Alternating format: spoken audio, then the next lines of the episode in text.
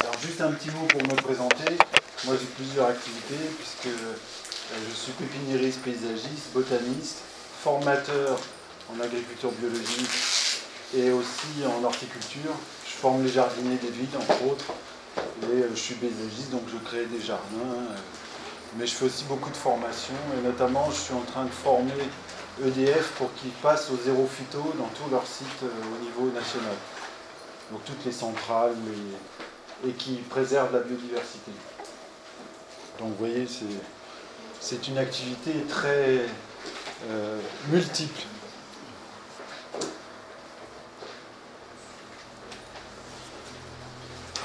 Donc on va tout de suite voir un petit peu la spécificité de l'agriculture biovédique Marichi. Donc Marichi nous dit sur l'agriculture biovédique, l'élément védique ajouté à l'agriculture biologique est un phénomène de l'intelligence, un phénomène de conscience. Et vous allez voir tout ce que ça comporte comme, euh, comme conséquence. Donc déjà, dans le terme védique, l'approche védique, c'est une vision globale, en même temps très détaillée de la création. Si vous regardez la littérature védique, on a l'impression que les, sages qui ont, généré, eu la vision de tous les, textes védiques ont voulu faire une sorte de scan de la création, si on parle en termes modernes, comme s'ils avaient voulu pixeliser, vous voyez, toute la création dans le moindre détail. Et quand je dis le moindre détail, c'est vraiment le moindre détail. Et du coup, dans cette somme de la littérature védique, on a une, quantité d'informations colossale. Alors, la seule chose qu'on peut dire, c'est que ces ouvrages sont plutôt un moyen de vérifier la connaissance que d'acquérir la connaissance. Et on verra plus loin, bien sûr, pourquoi ça comporte ça. Donc les Védas ont indiqué que le monde est une création divine avec un substrat commun. Toutes les créatures animées et inanimées sont mutuellement liées ensemble par l'amour divin. Donc ça c'est aussi, c'est surtout le fait que tout est interconnecté, qu'il n'y a rien qui est séparé. C'est-à-dire quoi qu'on fasse, ça a forcément une conséquence quelque part, en permanence. L'univers a un but et tout ce qui a été créé doit travailler pour atteindre ce but. Les humains ont une responsabilité particulière parce qu'ils ont été dotés du pouvoir unique de la discrimination, de la connaissance et de la sagesse, et devraient comprendre ces principes de création et les appliquer à toutes les situations et de vivre une vie heureuse et satisfaite. Il est intéressant de noter que les Védas voient l'agriculture comme la plus honorable des activités humaines. L'agriculture est le seul domaine où l'homme et le divin coopèrent les uns avec les autres pour soutenir la création. Un hymne du Rig Veda dit Ne jouez pas les jeux de dés. Alors, ça, c'est aussi parce que c'est dans le, contexte. Euh, ne jouez pas le, jeu des dés, impliquez-vous dans l'agriculture, vous acquérez abondance et prospérité, cela vous apportera la gloire et la reconnaissance, ainsi vous mènerez une vie heureuse. La Bhagavad Gita dit aussi, si vous respectez et coopérez avec les Devatas, ils sauront également vous respecter et coopérer avec vous. En ce qui concerne la coopération mutuelle, vous bénéficierez d'une prospérité à la fois matérielle et spirituelle. Et dans les textes védiques qui présentent l'agriculture, c'est assez étonnant parce qu'au tout début, notamment du Vrikshayur Veda, vous avez euh, des, des, sutras qui indiquent les, mérites qu'a un homme de planter des arbres. Et c'est assez étonnant de voir, alors c'est dans les termes euh, souvent qu'on voit dans la littérature védique. Euh, euh, vous voyez, si vous plantez tant d'arbres, vous bénéficiez de tant de vie et c'est mieux que faire ceci, cela.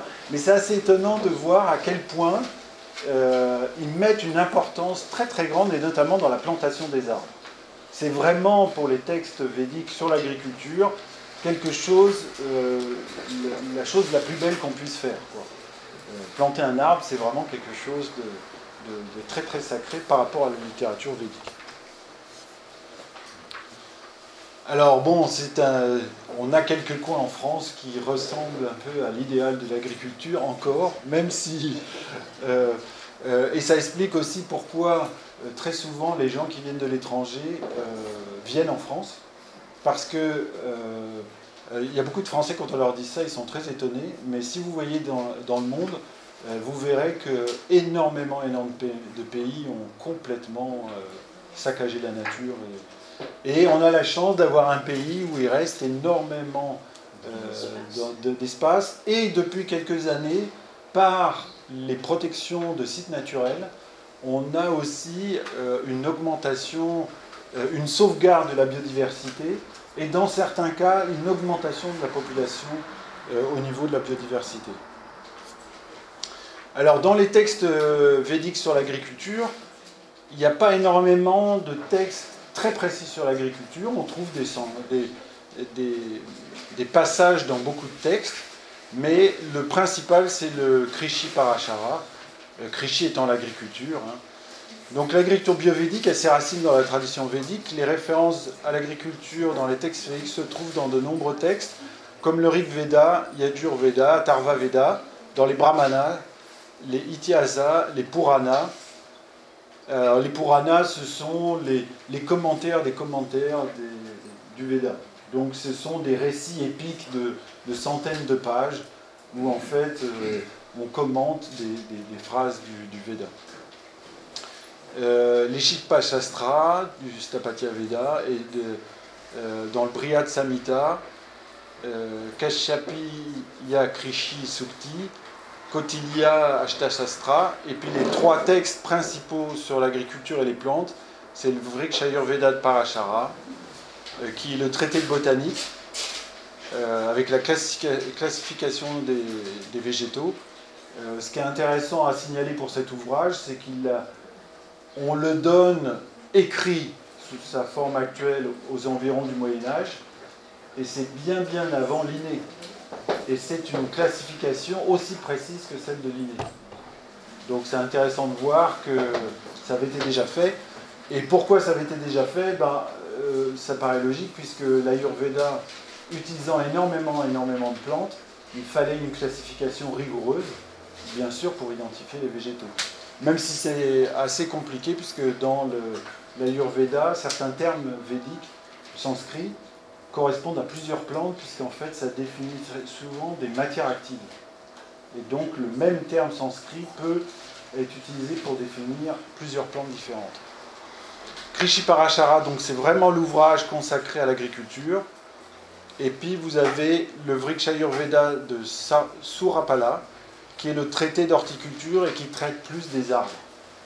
Donc les jardins, les parcs, toutes ces plantations-là.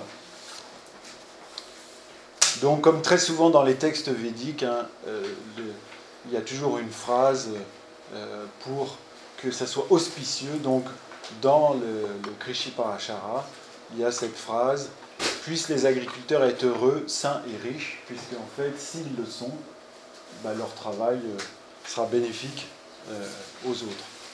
Là, juste une petite image qui, pour, pour, montrer qu'on a une connexion avec le sanskrit, puisque en fait, il faut savoir que toutes les langues indo-européennes ont un tronc commun, et que si vous regardez, on a le, le sanskrit qui est sur cette branche-là, nous on est sur la branche euh, latine, mais vous voyez que tout, cet arbre-là a un tronc commun euh, du langage, puisqu'on est les traditions euh,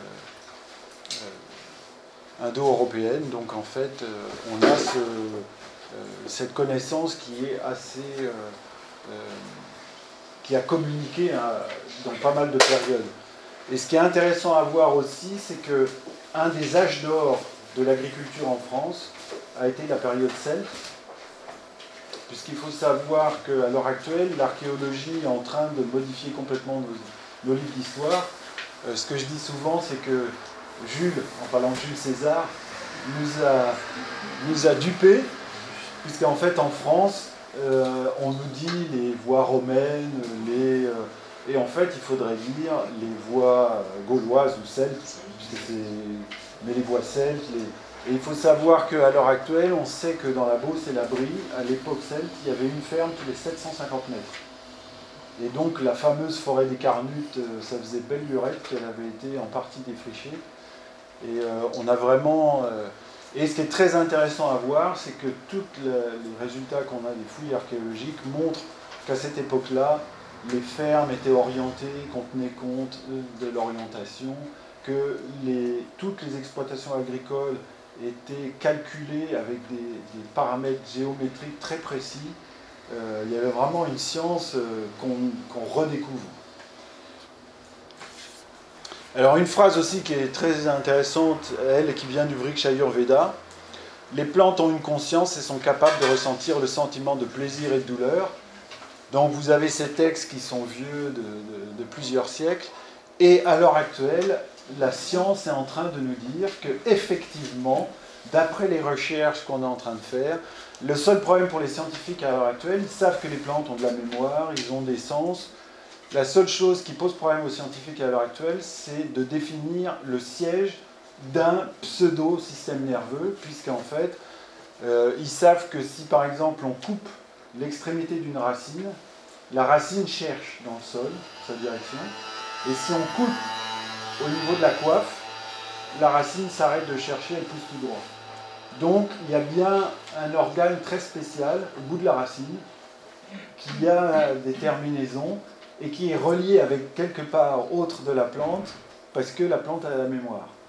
Mais euh, donc ce qui est intéressant, c'est de voir qu'à cette époque-là, on avait déjà cette vision très complète. Alors la sensibilité des plantes est également vérifiée dans la grande épopée du Mahabharata.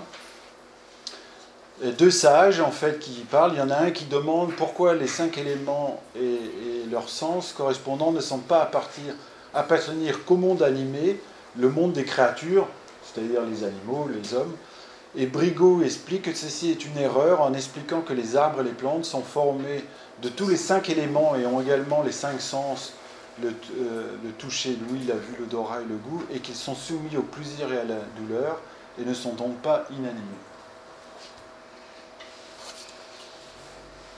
Alors le fait que les plantes sont des êtres sensibles et sont sujets au plaisir à la douleur est également vérifié dans le Padma Purana, l'un des 18 Puranas de la littérature védique. Euh, et en fait, le, dans ce Purana, il est conseillé de cueillir de manière euh, très, euh, très délicate les feuilles du tulsi, hein, qui est le basilic, qui est vraiment la plante sacrée, puisque dans le calendrier védique, il y a un jour dédié au basilic. Hein. Donc c'est vraiment la plante par excellence sacrée. Et donc de cueillir délicatement les feuilles sans casser les branches, et avec respect et délicatesse, et en demandant pardon pour la douleur occasionnée au cœur de la plante euh, du fait de récolter euh, ces feuilles. Et c'est très intéressant parce qu'on voit par exemple chez les Indiens d'Amérique la même démarche, puisque très souvent ils disent qu'en fait, euh, avant de manger, il faut demander pardon aux créatures qu'on va consommer, parce que et si on fait de telle sorte, tout le monde est à sa place, puisque les plantes euh, ont aussi comme dharma de nourrir l'homme et les autres créatures, euh, mais euh, elles, tiennent aussi à la vie. Donc il faut essayer de les respecter. Et un truc tout bête, par exemple, pour ceux qui ont des potagers, vous pouvez très bien récolter des légumes sans les tuer. Par exemple, une salade, il suffit de couper la pomme et de laisser la racine en terre, et elle est toujours vivante. Un chou, pareil. Alors il y a des légumes, c'est un peu plus compliqué. Euh, les poireaux, les carottes. Mais vous avez plein de plantes, vous n'êtes pas obligé de tuer la plante pour euh, la consommer. Hein. Et en plus, vous avez des légumes où on peut cueillir en permanence les feuilles, donc il n'y a même pas besoin de, les détruire. L'agriculture biovédique maraîchère, l'agriculture fondée sur la conscience. L'agriculture basée sur le champ unifié. L'agriculture pratiquée au niveau le plus fondamental du fonctionnement de la nature, elle aligne l'intelligence individuelle de l'agriculteur avec l'intelligence du potentiel total de la loi naturelle, ce qui porte la vie individuelle en harmonie avec la vie cosmique, créant des cultures les plus nourrissantes pour l'éveil individuel et l'invincibilité de la nation. Alors, ce qui est très important à comprendre, c'est qu'on peut très bien faire une agriculture, comme euh, malheureusement c'est encore fait de nos jours, où on voit la nature comme un adversaire. C'est-à-dire qu'il faut lutter. Vous entendez ce terme, il faut lutter. Alors il y a des parasites, il faut traiter, il y a des maladies, il faut traiter, il faut... Et ce qui est très important, c'est que vous connaissez bien la phrase, euh, comme on sème, on récolte. Donc ça veut dire que si effectivement vous commencez par détruire tout, ce que vous allez récolter, bah, c'est pas vraiment extraordinaire. Et en plus, imaginez un métier qui est aussi extraordinaire que celui de l'agriculture, où on est en permanence dans la nature, et qui se transforme en un cauchemar où vous êtes en train de lutter avec euh, euh, la nature en permanence. C'est un non-sens. Euh, vous transformez quelque chose qui est, une aventure absolument extraordinaire et fantastique de tous les jours en un cauchemar. Donc, donc ça, c'est très important à comprendre. Mais pour que ceci fonctionne bien, effectivement, il faut qu'il y ait un point de rencontre entre tous les éléments qui constituent l'environnement. Et ce lien, c'est le champ univier de toutes les lois de la nature, ce niveau fondamental, où tout réside à ce niveau silencieux, et qui est l'interconnexion de tout. Et Dieu sait si en agriculture, l'interconnexion est colossale, puisqu'il y a la météo, il y a le sol, il y a les insectes, les animaux, les plantes, euh, et toutes les interactions entre tous ces éléments-là. Et l'agriculteur, lui, il doit avoir suffisamment d'intuition pour savoir qu'est-ce qu'il va faire.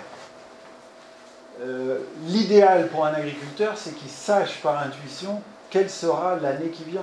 Parce que quand il va entreprendre un SMI, euh, si c'est voué à l'échec, bah, à la limite, il vaut mieux rien faire. Et pareil, l'agriculteur, il doit connaître son sol, il doit connaître tous les organismes qui vivent sur son sol, dans sa région. Il doit voir les évolutions, les interactions et tout ça. Et s'il n'a pas cette capacité d'être connecté avec ce niveau de toutes les lois de la nature, ben encore une fois, ça se transforme de manière euh, de conflit.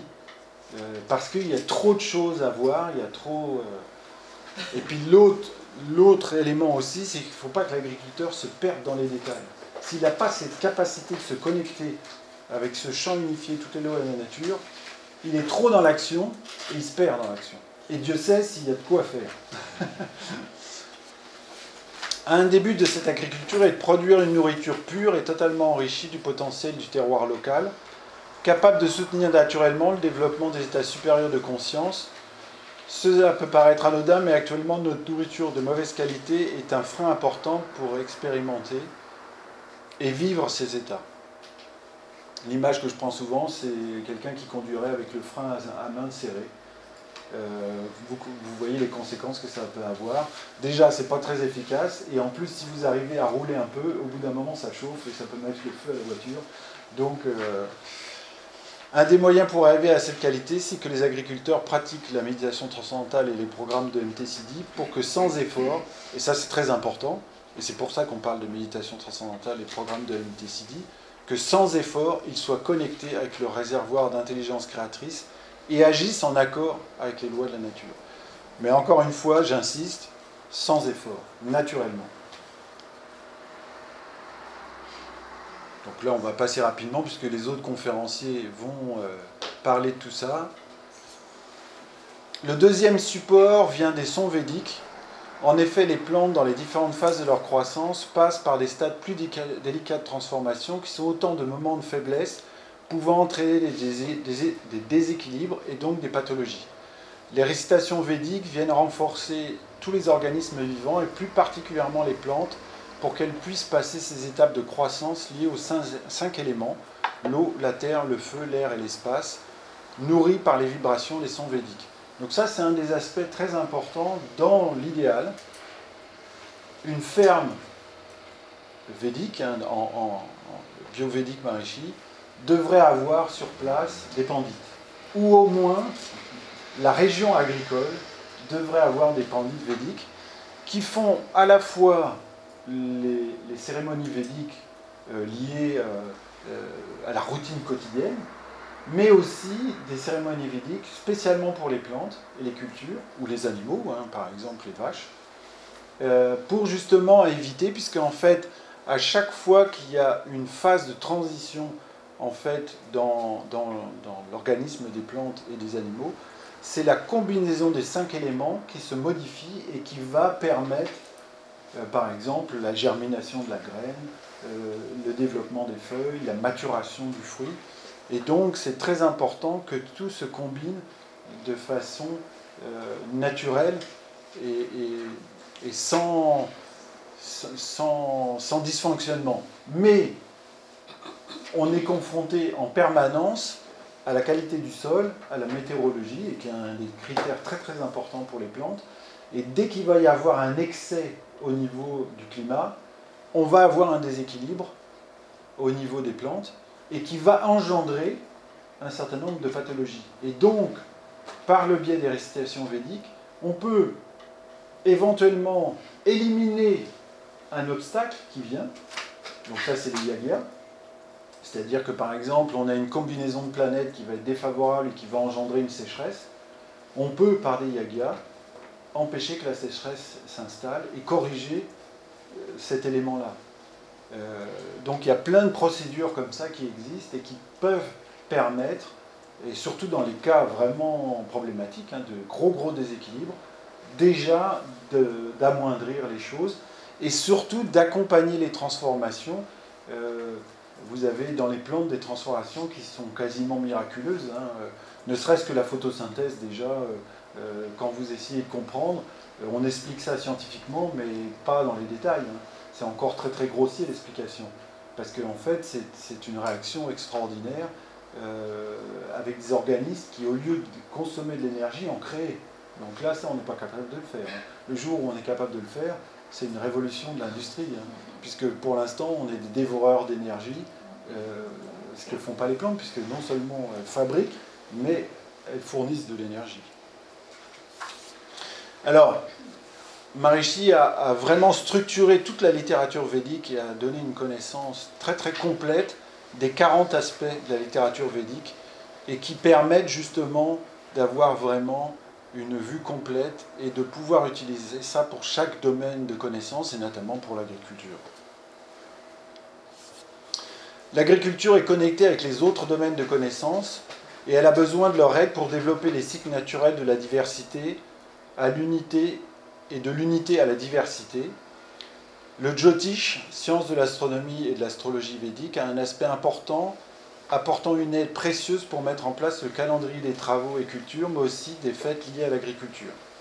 L'autre discipline védique, qui est le Stapatya Veda, la science de l'architecture et de l'aménagement, permet une implantation harmonieuse des fermes et des cultures en tenant compte des points cardinaux et de la course des astres. Ça, c'est un domaine qui est très important, puisqu'en fait, ça va jouer un des aspects euh, très importants dans la qualité de la production, en fait, puisque euh, les plantes sont très très réceptives à tout ce qui vient du cosmos. C'est logique puisqu'elles font la photosynthèse et donc elles organisent tout le feuillage pour être braquées vers le soleil. Mais étant braquées vers le soleil, le soleil, lui, fait sa course dans le ciel. Et donc, elles sont exactement, quand vous voyez ces énormes radars, euh, ce qui crute le cosmos à la recherche de vie extraterrestre, et eh ben les plantes, c'est encore plus sophistiqué que ça, puisque chaque feuille est disposée, c'est pour ça que les feuilles sont soit opposées, soit alternes, pour que chaque feuille puisse recevoir le maximum de lumière dans un arbre entier. Vous imaginez toute la sophistication. Et bien sûr, il n'y a pas que le soleil qui vient du ciel il y a aussi les effets des planètes, de la Lune, de tous les astres. Et, tout, même le Soleil, par exemple, a une qualité de lumière qui est très différente le matin, du midi, du soir.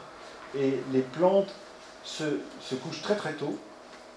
Euh, pour ceux qui ont un potager, vous irez le soir dans un potager voir les haricots. Et vous verrez que les haricots ont les feuilles qui sont tombées et vous vous direz, ah ben il a soif. Ben non, il dort les haricots se couchent très très tôt, vers 6h euh, du soir, 7h du soir, et ils dorment déjà. Pourquoi? Parce qu'ils vont se réveiller dès la moindre parcelle de lumière le matin, donc ils vont se réveiller vers 4h du matin, voire 3h du matin, pour tirer parti des premières lueurs qui sont les plus intéressantes d'un point de vue spectre lumineux. Et la quasi-totalité de ce qui est vraiment important à faire est déjà faite dans la matinée. Après, c'est des histoires de biochimie, de choses comme ça, mais vis-à-vis du soleil, c'est vraiment les moments les plus importants, vraiment des moments très très importants. Et je vous invite à, voir le lever du soleil depuis les premières lueurs jusqu'au lever du soleil pour goûter à ce que c'est que cette qualité du rayonnement solaire le, matin. C'est quelque chose d'assez fantastique. Alors, un aspect qui est très important et qui est moins connu chez nous, c'est encore une fois l'aspect pointu de la science védique, puisqu'en fait, euh, nous on parle des douze signes du zodiaque, mais dans la, science du Jyotish, en fait, on va parler des 27 nakshatras. Et qu'est-ce que c'est les 27 nakshatras? C'est la position angulaire de la Lune sur un cycle complet de la Lune autour de la Terre. C'est-à-dire que la Lune met 27 jours à faire le tour de la Terre, et elle a une, position angulaire chaque jour qui correspond à une fraction du, du ciel, du cosmos, et qui a des qualités spécifiques. Et donc, dans la, lecture euh, du calendrier lunaire en agriculture biovédique, on se base plus sur les nakshatras que sur les douze signes du zodiaque pour avoir une qualité encore plus pointue. Également, un point qui est très intéressant pour l'agriculture, c'est que on tient compte bien sûr du calendrier lunaire, puisque c'est un des plus importants, notamment d'un point de vue védique, mais aussi du calendrier solaire et le calendrier solaire au niveau védique est très intéressant puisqu'on tient compte dans les mois solaires de l'entrée du soleil dans chaque signe du zodiaque. Et non pas cette division de 12 euh, telle qu'on a dans nos calendriers qui ne sont pas du tout connectés avec le soleil. Et pour l'agriculteur, c'est beaucoup plus intéressant d'être connecté avec le soleil puisque le soleil, quand il rentre dans une constellation, va avoir une qualité spécifique qui va avoir une incidence très importante sur les cultures. Donc vous voyez, c'est plein de petits aspects comme ça très intéressants. Alors là, je vais passer assez rapidement parce que je vous ai mis euh, des critères pour une exploitation agricole et horticole en agriculture biovédique. Euh, mais il y en a, euh, là, c'est les critères normaux. Hein. Vous voyez, choix des terres, exploitation. je vais plutôt mettre l'accent sur les choses très spécifiques. Donc là, c'est pareil, culture, haute, ça c'est classique pour tous les systèmes d'agriculture. Euh, euh. ça, c'est déjà plus spécifique à l'agriculture euh, biovédique maraîchère. Donc l'idée, c'est d'orienter les cultures par rapport aux points cardinaux et points cardinaux géographiques, pas magnétiques. Donc ça veut dire le nord géographique. Alors, c'est assez simple pour nous, puisque si vous lisez et regardez une carte de l'IGN, de l'Institut géographique national, elles sont orientées au nord géographique et pas au nord magnétique. Et c'est pour ça que sur les cartes, on vous donne la, déclinaison par rapport au nord magnétique. Et ça, ça se promène. Voire inversé. Donc c'est pour ça que c'est pas très fiable. Donc on se base sur le, nord, l'est, l'ouest. Alors voilà, un exemple d'aménagement d'exploitation en carré, vous voyez, euh, en tenant compte euh, des, des, points cardinaux. Alors ce qui est très intéressant quand vous avez une exploitation qui est orientée, c'est que quand vous êtes à l'intérieur de l'exploitation, eh ben, vous êtes complètement connecté avec le cosmos et vous savez l'heure qu'il est, euh, ne serait qu'en levant les yeux au ciel, puisque vous êtes sur un énorme cadran solaire. Et tout le balai des planètes et des corps célestes se font devant vous du nord au sud en passant par l'est. Et donc, au fur et à mesure de l'année, vous voyez les planètes qui se lèvent comme le Soleil, puisque le Soleil, dû à l'inclinaison de la Terre, le Soleil va se lever de plus en plus vers le nord jusqu'aujourd'hui, puisqu'on est le 21, puisque là, il a sa position la plus nord, donc il se lève au nord-est. Et l'hiver, il va se lever de plus en plus au sud pour se lever le jour du solstice d'hiver au sud-est. Et le jour de l'équinoxe, il se lèvera pile poil à l'est, donc euh, dans l'allée principale est-ouest de, votre terrain. Alors voilà à quoi ça correspond. Euh, bon là, c'est, on avait fait une exploitation en petit carré, hein, mais on peut faire comme, on veut. Mais euh, voilà une, exploitation en maraîchage. Donc avec toutes les lignes qui sont orientées nord-sud Pour une raison très simple, c'est que le soleil du midi est destructeur, et surtout en été. Donc pour qu'il y ait le moins d'impact de soleil sur les végétaux, on oriente nord-sud pour que en fait, la, lumière bénéfique du matin rencontre toutes les plantes, mais que au zénith, le, soleil euh, passe le plus possible à travers les plantes et ne passe pas euh, sur tout le feuillage des plantes. Alors ensuite, un critère qui est très important, c'est celui du vastu, puisqu'en fait, il faut tout faire en sorte pour que l'agriculture, euh, l'agriculteur soit, qu'il ait le moins de friction, que tout soit le plus fluide possible, qu'il ait aucune gêne pour euh, cette connexion avec les lois de la nature et avec tout son environnement. Et un point qui est essentiel dans ceci, c'est d'avoir un bâtiment, sa ferme, qui soit avec le bon vastu. Alors, les terrains, bien sûr, peuvent avoir des pentes plein sud, puisque euh, ça, c'est différent. Le but, c'est d'avoir les influences de l'environnement. Donc, une plante qui a besoin de soleil, on la met au soleil. Une plante qui a besoin d'ombre, on la met à l'ombre, etc. Mais du point de vue de la maison du fermier, il faut que ça respecte les critères du Vastu. Donc, je ne vais pas rentrer dans les détails, parce que ce serait le sujet d'une autre conférence, mais on doit avoir une pente du terrain qui soit orientée est-nord ou, nord-est, que le lever du soleil soit pas gêné par un obstacle, une montagne, une chose comme ça, donc qu'il n'y ait pas de retard par rapport au lever normal du soleil, et que l'eau soit placée à l'est du terrain pour bénéficier du soleil levant. le rayonnement solaire du matin a des propriétés bactéricides. Et donc, en fait, il faut vraiment que toutes les réserves d'eau soient exposées au soleil du matin. Et, comme ça, on n'a pas de prolifération en fait, de, bactéries ou de micro-organismes euh, qui ne sont pas intéressants. Alors ça, vous pouvez le trouver sur Internet. Hein, c'est le, tableau qu'on met pour le Stapatia, des, directions qui sont favorables. Alors là, ce qu'il faut retenir, c'est que les, entrées qui sont favorables, c'est soit nord, soit à l'est. Les autres, vous voyez, on vous met euh, euh, nord-ouest, euh, inconséquence, perturbation mentale. Et ce qu'il faut savoir, c'est pourquoi l'est, c'est parce qu'en fait, l'énergie du soleil joue un rôle extrêmement important et va apporter toute l'énergie dans la maison. et ça, c'est quelque chose de très important, puisque par exemple, une maison qui est tournée la porte vers l'ouest, c'est la disparition du soleil. Donc c'est la pauvreté, c'est le manque d'énergie. Euh, et donc, euh, si vous devez travailler, comme un agriculteur, je vous dis, la moindre chose, c'est de l'économie d'énergie, c'est pour une action beaucoup plus efficace. Et donc, c'est là où il faut vraiment tout mettre en œuvre pour que euh, l'agriculteur soit des conditions vraiment très très favorables. Et un point qui est extrêmement important aussi, c'est que la qualité de son intuition joue un rôle très très très important. Et euh, je, pourrais vous raconter des histoires, euh, des exemples d'intuition qu'on a quand on cultive et qui jouent un rôle absolument étonnant.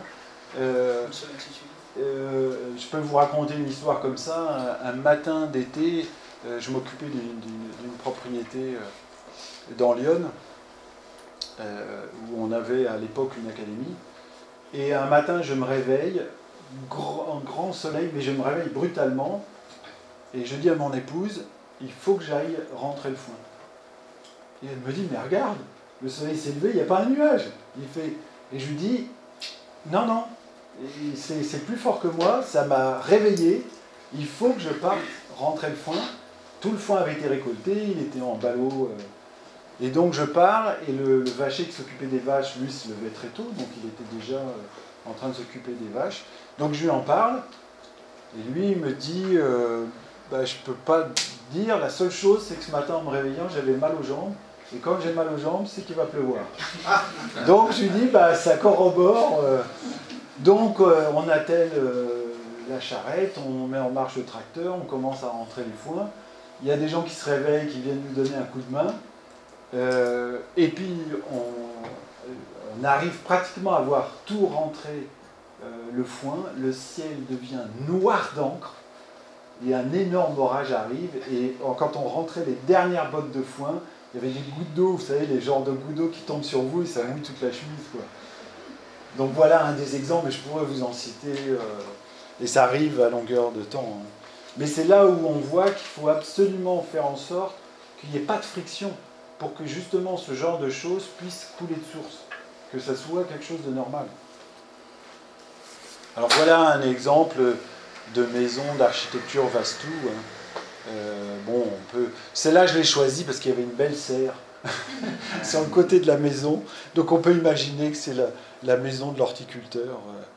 Alors ça, c'est pour vous dire aussi que c'est quelque chose qui a existé dans le temps et que l'un des meilleurs exemples d'architecture Vastu, c'est Angkor, hein, euh, au Cambodge, euh, qui est un des grands, grands sites en Stapatia sur Terre, puisque là, c'est un site absolument grandiose. Hein.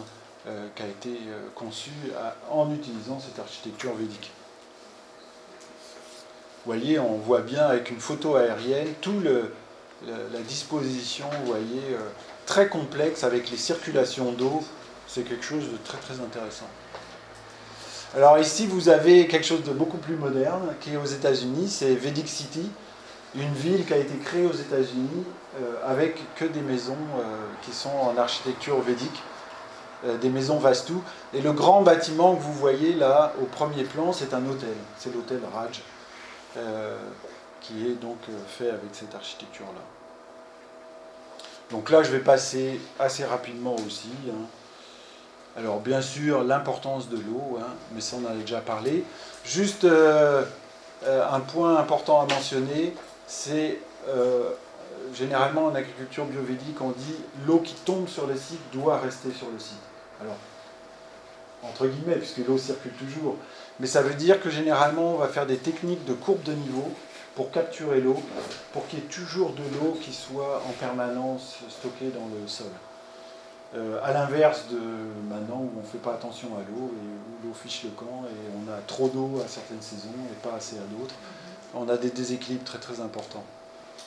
Bien sûr, l'importance des haies, et qui vont être, qui vont suivre bien sûr les, parcelles. Hein. Euh, donc euh, orientée nord-sud, euh, bonne pour la gestion de l'eau, brise-vent, et puis biodiversité, aussi source de fleurs, de fruits, les voies d'accès. Donc là aussi, un peu comme on a vu là sur le site d'Encore, avoir une logique des chemins d'accès. L'énergie, là je vous ai mis une photo et en plus, on peut faire un cocorico puisque c'est du matériel français. C'est les nouvelles générations en fait d'outils qu'on utilise et, que j'utilise dans mon entreprise de paysage, qui sont à partir de batteries et qui peuvent être rechargés par des panneaux solaires. Donc en fait, vous pouvez être complètement autonome et vous ne dépendez plus des carburants. Et en plus, c'est plus performant que les outils. Euh, euh, et je vous dis, c'est une marque française, alors on peut. Euh, pour une fois qu'il y a une entreprise qui innove et qui est. Tu citer la marque? Oui, c'est démarqué, hein. Pélinque. C'est une, euh, une, entreprise qui, à la base, en fait, euh, travaillait beaucoup dans les, dans les vignobles et dans les oliveraies et qui s'est tournée euh, depuis quelques années sur le paysage et l'horticulture. Bon, l'énergie, bien sûr, les énergies renouvelables et produire sa propre énergie. Les abeilles, bien sûr, très important. Le miel, hein, euh, euh, dans l'Ayurveda, quand c'est bien utilisé, c'est un produit quand même qui est très noble et important. Et les abeilles sont extrêmement euh, sensibles à la qualité de l'environnement. Ce sont vraiment des, animaux qui sont très très spéciaux. certains auteurs vous disent que les abeilles sont extraterrestres tellement elles sont à part au niveau des insectes, dans leur fonctionnement, dans leur mode et elles sont surtout reliées complètement au soleil. C'est vraiment des insectes qui, sont, euh, qui vivent avec le soleil en permanence et qui font référence au soleil en permanence. Et donc l'idéal aussi, c'est d'installer les ruches dans un vastou. Gestion des cultures. Bon là, euh, c'est un peu, c'est pas spécifique. Bon là, je vais passer aussi parce qu'on aurait agroforesterie, tous ces aspects-là. Bien sûr, la vache, puisque dans une exploitation védique. Hein. La vache, c'est vraiment. Alors pourquoi la vache est sacrée? Parce que dans le monde animal, c'est l'animal qui est le plus équilibré. C'est-à-dire qu'il a vraiment cet équilibre de tous les aspects. Et dès que vous avez un animal autre que la vache, il va être plus, si on parle en termes de dosha, plus pita ou plus kapha ou plus vata. La vache étant vraiment l'équilibre. Euh, si on prenait une, plante, euh, euh, on parlerait par exemple de la pomme. C'est un peu l'équivalent de la pomme. Vous voyez la pomme qui est vraiment le fruit équilibré, qui est assez. Bah, la vache, c'est un petit peu ça. C'est une plénitude. Donc c'est pour ça qu'elle est aussi importante dans la tradition védique. Donc là aussi, pas oublier de faire des cultures associées. Hein. Alors justement, de ce point de vue-là, dans le Vriksha Ayurveda, en fait, on peut s'inspirer des, principes du Ayurveda.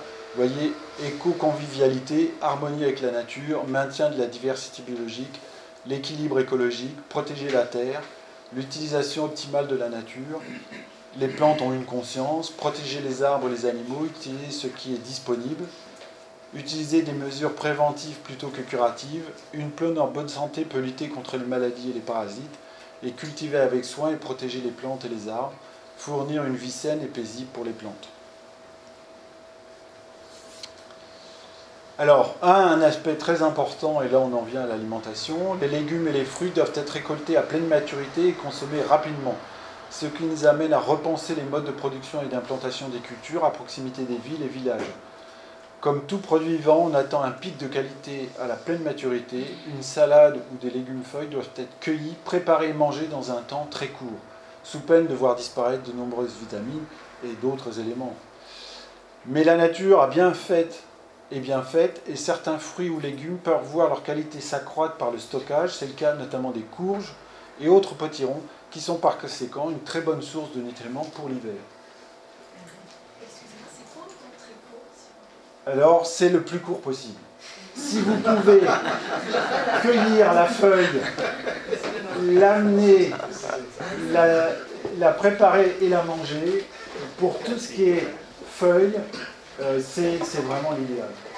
Euh, et même dans certains cas, on pourrait ajouter qu'il ne faudrait pas les laver, puisque quand vous lavez, vous enlevez une partie des nutriments et de l'énergie qui est stockée euh, alors après, on peut faire euh, plein de, petites choses, mais euh, c'est vraiment le, moment où vous allez cueillir, c'est vraiment très très important. Par exemple, toutes les plantes aromatiques qui sont très très intéressantes, c'est pareil. Euh, l'idéal, c'est vous avez un plat de, de, pâtes par exemple, vous amenez le basilic ou l'origan, vraiment au dernier moment, presque quand le, l'assiette est, déjà prête et, vous rajoutez au dernier moment. Et c'est là où vous verrez la différence, parce que là, c'est.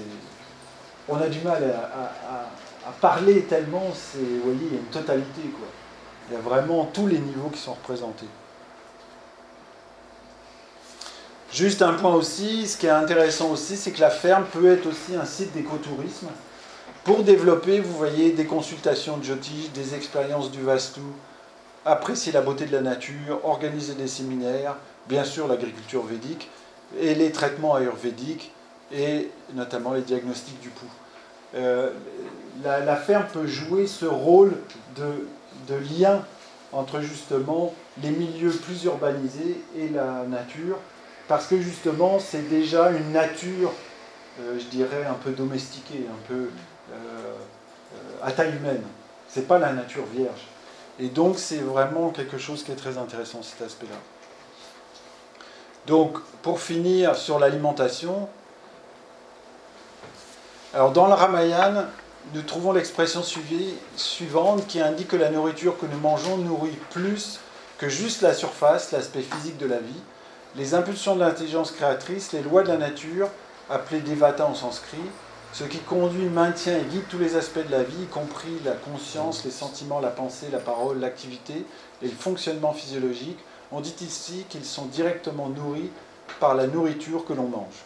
Donc la phrase du Ramayana, c'est la nourriture que l'homme mange, son devata aussi la mange.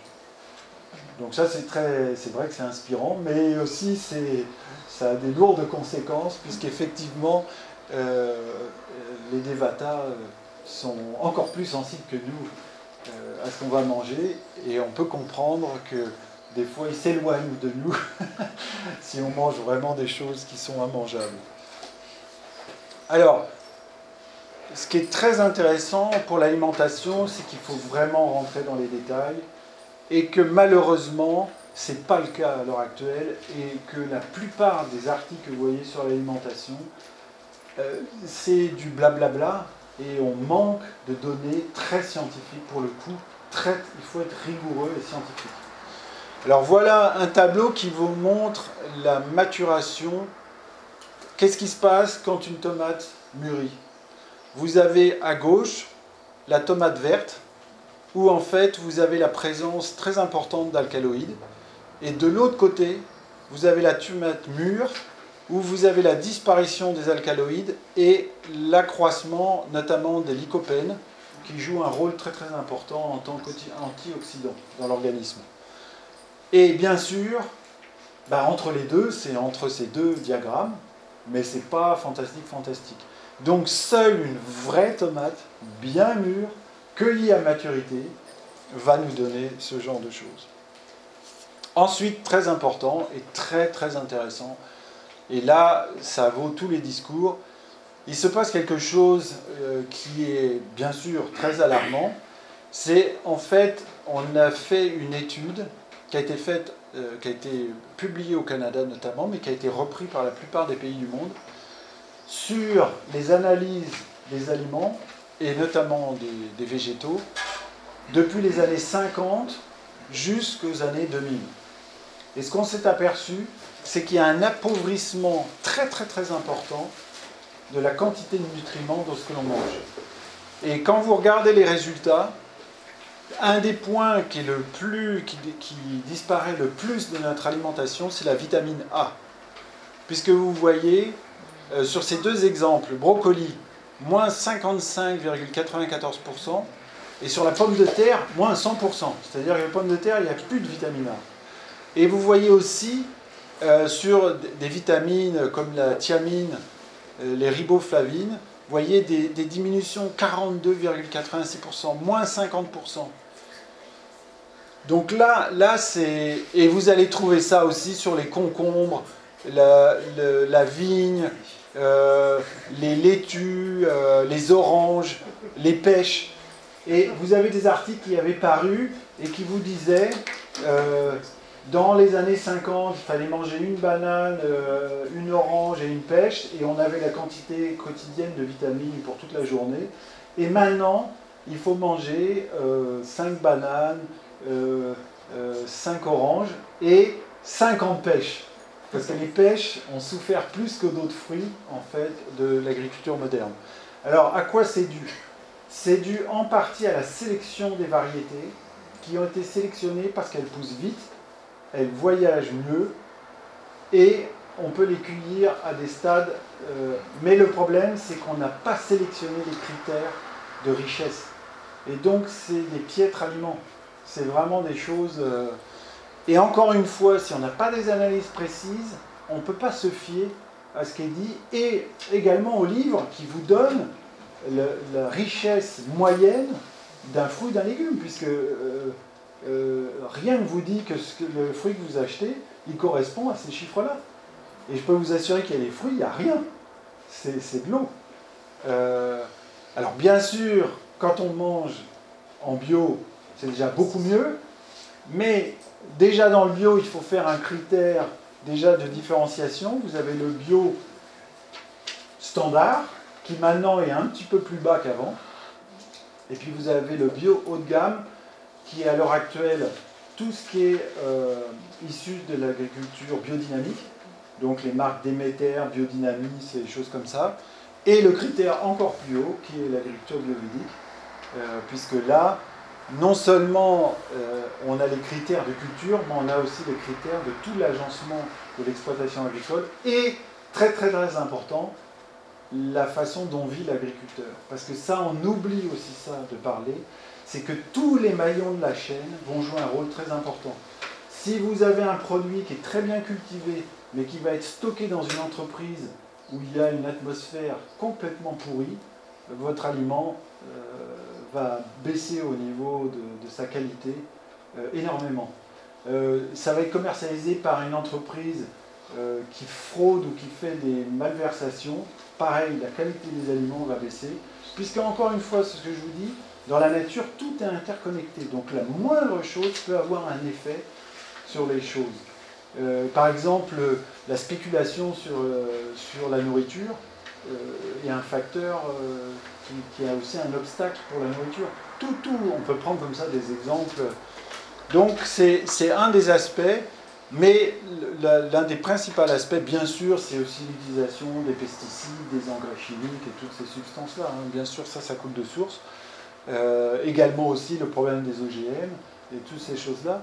Mais on voit aussi qu'il euh, y a vraiment une nécessité d'avoir une vision beaucoup plus claire. Donc là, ben, euh, c'est pour donner des chiffres au niveau de la, tomate. Vous voyez, la quantité de lycopène dans un fruit mûr est 117 fois plus élevée que dans un fruit vert. Et la quantité d'alcaloïdes dans un fruit vert est 43 fois plus élevée que dans un fruit mûr. Donc ça vous donne bien un exemple euh, précis.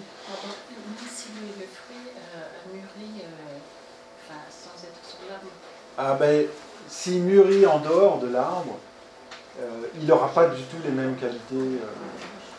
Il, va avoir un changement. Ah oui, oui, oui, tout à fait, tout à fait. Mais il n'aura jamais la qualité. Et alors, je vous donne une astuce aussi pour la tomate. La meilleure tomate, et ça c'est dû à son origine, doit avoir une grande différence de température entre la nuit et le jour. Rappelez-vous que les tomates viennent des Andes, comme la pomme de terre et l'aubergine. Et les Andes, c'est la montagne. Et donc, il y a une grande différence entre le jour et la nuit. Et c'est pour ça que les tomates qui sont dans le jardin sont 100 fois meilleures que celles issues d'une serre, même si la serre est en bio. Parce que la meilleure tomate sera toujours issue de ces endroits où vous avez une très grande différence de température. Ce n'est pas valable pour toutes les plantes, mais en tout cas pour les tomates, il n'y a pas de doute. Euh, quand vous avez une tomate qui est mûre dans le jardin et qui a cette variation de température, et c'est pour ça aussi que des tomates de certaines régions sont bien meilleures que d'autres. Par exemple, les tomates de la vallée du Rhône, euh, généralement, sont les plus cotées parce que justement, il y a une grande différence entre la température du jour et de la nuit. Et puis, pour finir, un point, dans le cadre du, programme mondial pour établir et maintenir la pureté et une haute qualité de la nourriture en agriculture bio, maraîchie, le docteur Fagan, qui est la responsabilité mondiale pour l'alimentation, la pureté, la sécurité et la santé, a structuré un plan visant à mettre en place un réseau mondial de laboratoires, les Marishi Invincibility Laboratories, le but de ces laboratoires est d'utiliser les méthodes de tests scientifiques afin de vérifier rigoureusement et systématiquement la pureté de la nourriture et de quantifier la valeur nutritionnelle des aliments. Et ça, c'est un point essentiel parce que je vous dis, essayer de trouver des chiffres sur Internet ou dans la littérature, il n'y a rien. Il n'y a quasiment rien. Et il faut aller sur des sites comme le site du FIBEL, qui est un organisme suisse pour l'agriculture biologique, ou sur des ou sur des recherches de l'INRA ou des choses comme ça pour arriver à trouver des chiffres, mais c'est très très très compliqué. Et euh, il faut vraiment ça, essayer que des instances gouvernementales et tout ça fassent de plus en plus de recherches pour qu'on ait des données vraiment fiables et que ça veuille dire quelque chose. Quand vous voyez des articles qui vous parlent sur l'alimentation, c'est du blabla. Il n'y a rien, il n'y a pas de chiffres, il n'y a pas de trucs. Donc c'est absolument pas scientifique. Et ils vous disent que c'est des choses très scientifiques. Non, il, faut des chiffres, il faut des choses très concrètes. Et dans ce but-là, c'est vraiment important. Et même un endroit, vous voyez, qui est réputé pour la qualité de ses produits, on n'est pas à l'abri d'un échec. Donc il faut connaître euh, le fait que la, qualité soit un petit peu moins bonne. Donc en conclusion, nous sommes qu'au tout début de l'implantation de ce nouveau mode de production, qui est l'agriculture biovédique. Nous avons encore beaucoup de choses à apprendre et à expérimenter, mais une chose fondamentale que Marichi nous a toujours répétée, c'est qu'il ne faut pas se perdre dans les détails, et ce peut être le cas avec l'agriculture, mais rester fixé sur ses objectifs de qualité. Ceci passe par une pratique régulière de la méditation transcendantale et des programmes de MTCD et la création de groupes de cohérence. L'agriculture biovédique Marichi, c'est le développement durable, pour reprendre l'expression consacrée, basé sur la conscience. Voilà.